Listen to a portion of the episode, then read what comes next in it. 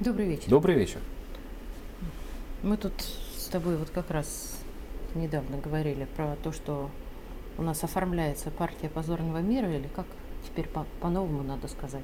Партия, Партия убегается. нормализации, они Да, да, сами да, себя да, да. называют. А так на самом деле убегается в предателей и возвращенцев тоже заодно. А, История, конечно, интересная, потому что, по-моему, СВО уже пора э, расширить не только на территорию Украины, но и на территорию федеральных каналов как минимум. Как ни странно, в новом сезоне голубой огонек возвращается. Вот, как мы радовались. А так, как не посмотришь, что вот теперь Дмитрий Шепелев, а, чудесно, который в самом начале сказал, как он скорбит, как он ненавидит всех нас, и как мы могли развязать войну, и как же вообще мы это допустили. Там было столько прекрасных заявлений на эту тему. Ладно бы Он одно. написал, что ему очень стыдно. И стыдно он За писал, Россию, да. да. Он неоднократно выступал и в видео выступал. То есть это не даже не Ургант, которого на дух мы все не привариваем. Это человек, который откровенно как бы все время держал свою позицию и открытым забралом это делал. И тут неожиданно выясняется, что он возвращается на канал, и дальше Ани Лог- Лорак у нас явно прекрасно представлена на телеканале НТВ в ведущих, и более того, выглядит совершенно прекрасно и восхитительно, которая спонсирует ВСУ по ряду источников, да, ну и так далее. Можно вспоминать Милохиных, можно, я думаю, еще и Веру Брежневу в какой-то обозримом будущем увидеть, так то ты лобода подтянется. А, Я уж не намекаю, что на федеральных каналах там э, есть и другие Регины.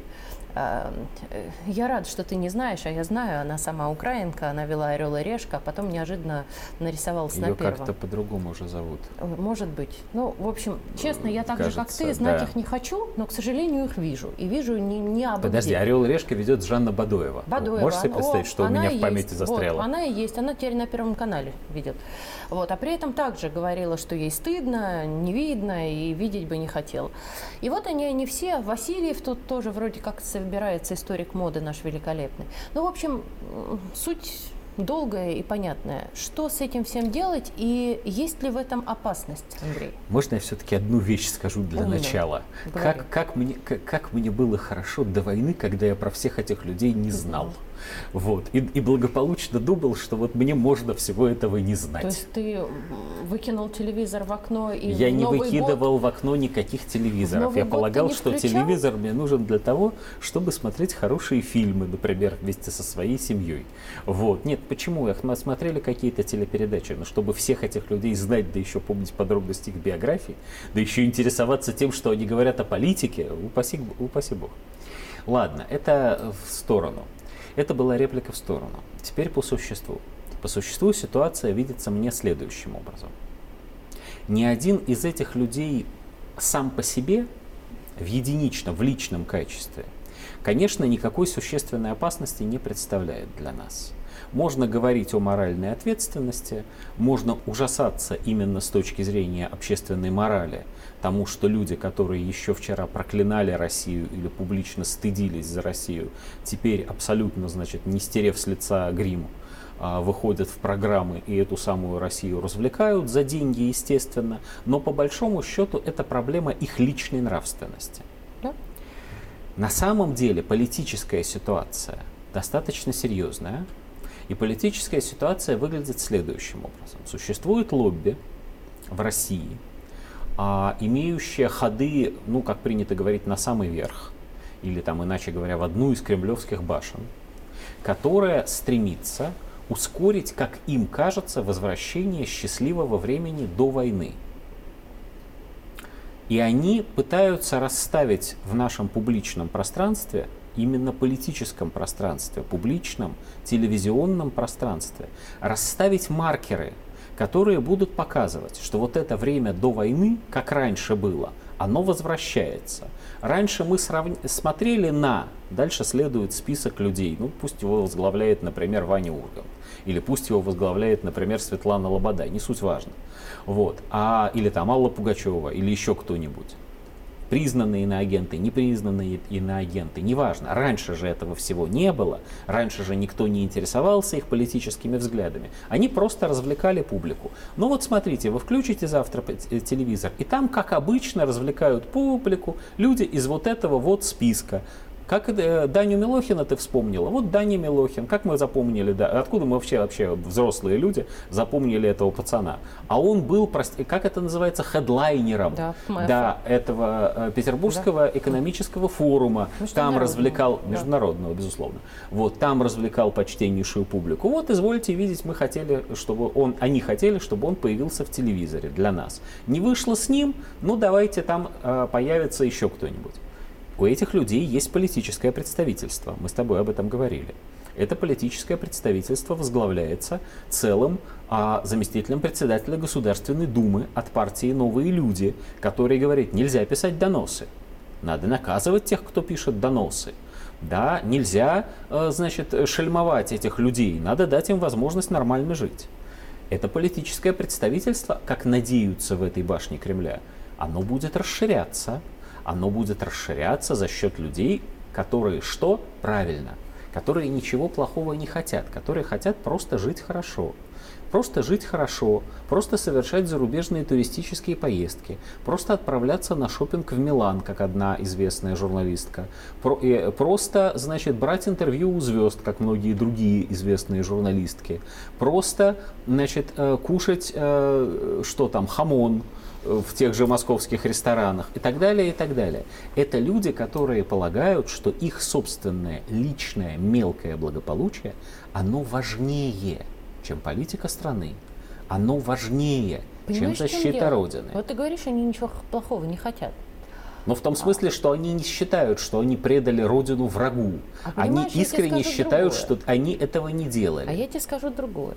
А, даже если отвлечься от СВО, вот эти все люди, они все время говорили «долой тиранию Путина». Не-не-не-не, эти не говорили. Как-то нет. Ни, Даня никак. Милохин это совсем другая... в либеральных, поддерживал Даня лайками. Подожди, мы про... это про разное. Даня Милохин, даже если чего-то и поддерживал лайками, он по, по жизни пустое место и всегда да. им останется. Да. Его политическое мнение никого совершенно не интересует. И, кстати говоря, этих людей которые сейчас пытаются... интересует, а, а политика делается взрослыми людьми. Прекрасно. Политика делается взрослыми людьми. А дети и вот эти, есть. подожди, и вот эти взрослые люди, они а, интересуются не политическими взглядами своих протеже. Они пытаются сделать следующее. Они пытаются заключить пресловутый похабный мир. Они пытаются сделать так, чтобы Россия пошла на перемирие с противником вот прямо сейчас – они пытаются создать для этого общественную поддержку. Если бы у них была возможность, они не дураки, кстати, к нашему к сож... э, глубокому сожалению, они не дураки. Если бы у них была возможность опереться не на Даню Милохина и не на Ивана Урганта, и не на, как ее там, Ани Лорак, ни на кого из этих, а опереться на каких-нибудь приличных лидеров общественного мнения, они бы тут же это сделали. Но у них нет такой возможности, потому что те, кто с самого начала пытался там против тирании и так далее, они эмигрировали и заклеймили себя так врагами России, что уже совершенно невозможно про них говорить. Да, поэтому никто не пытается, даже из этих, никто не пытается вернуть на российское телевидение, например, иностранного агента ныне Андрея Макаревича. Все, этот поезд ушел. Они пытаются опереться на тех, кто менее замазан. Конечно, они пытаются этим обмануть общественное мнение. И вот это очень ну, важная штука, которую надо сказать. Они пытаются нас обмануть. Они пытаются продать нам под видом нормализации измену Родине. Но они это делают достаточно хитро.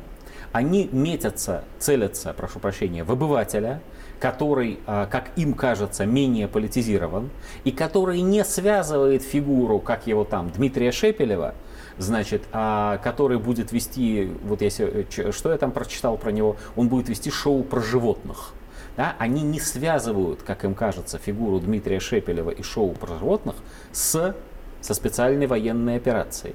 И мы действительно можем очень серьезно пострадать от этого, потому что наш шанс на победу состоит в чем?